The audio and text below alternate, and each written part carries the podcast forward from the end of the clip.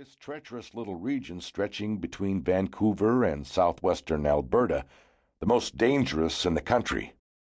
It is no secret that nearly three fourths of Canada's annual avalanche fatalities happen here, which means that members of a search and rescue team from Pincher Creek would almost certainly have a strong working knowledge of the conditions that set off a snowslide.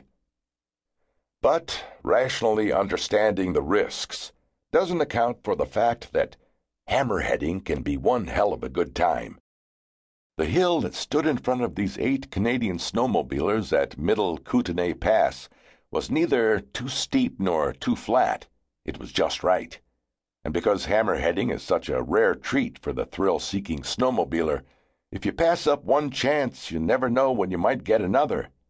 It didn't matter that another snowmobiler was laid to rest in a snowy grave on that same hill just four years earlier. Rescue Commander Brian Cusack was well aware of the temptation that might face the squad of rescuers that day. Before the team set out, he issued a specific order that hammerheading was out of the question. With that command swimming through their brains, all eight of the rescuers killed their machines at the hill's foot around 11:30 a.m. After a few moments, impulse overcame reason in one of the eight snowmobilers. Despite the direct order, according to Cusack, one of the other rescuers had dared or bet 21-year-old Lane McGlynn that he couldn't make it to the top of the hill. McGlynn fired up his engine with one quick pull and took off toward the hill with reckless abandon. After climbing most of the way up the hillside, McGlynn's machine finally ground to a halt. Minutes later, the rider who dared McGlynn decided to try his luck. This was when things went terribly wrong. In the middle of the second rider's ascent, the top layer of snow broke free. The other six riders were then forced to watch as the hill shed its 450 foot wide, 3 foot thick cloak of snow. As the massive sheet picked up speed, it swept up more loose snow, eventually burying Lane McGlynn in nine feet of wet snow that might as well have been freshly poured concrete. The second rider reacted quickly, perhaps showing evidence that he might have known better than to be on the hill in the first place. Five of the six others at the bottom followed the second rider's lead and raced out of harm's way. The eighth rescuer, Eric Bruder's brother, Kevin, was stuck in his tracks. Kevin had been dealing with a faulty kill switch that interfered with the quick starting design of his snowmobile. Under other circumstances, the malfunctioning starter was nothing more than a nuisance.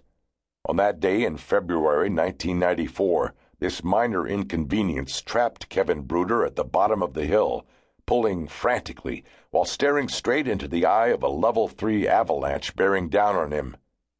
Kevin Bruder was unable to get his machine started and ended up sharing Lane McGlynn's fate. Being a rescue team, the group was well equipped with avalanche recovery gear. One of the surviving members radioed for help immediately. The others frantically canvassed the hill's surface, trying to track down the two buried riders. Using their radio locating devices, the team made quick progress in their search. At five minutes past noon, they dug out a near lifeless Kevin Bruder. He was barely hanging on. While some of the survivors continued their desperate attempts to resuscitate Kevin, another rescuer uncovered Lane McGlynn's mangled body. His body was mush Head was smashed. Neck was broken. He was folded 180 degrees at the waist, Brian Cusack told me with a tone of marked pity and regret, still clearly lingering 13 years later. By this time, a doctor had arrived on the scene. It took the doctor only one look at the unnatural jumble of body parts in front of him to pronounce McGlynn dead. At the bottom of the hill, after nearly an hour of exhaustive effort and an adrenaline shot to Kevin Bruder's heart, the team gave up CPR.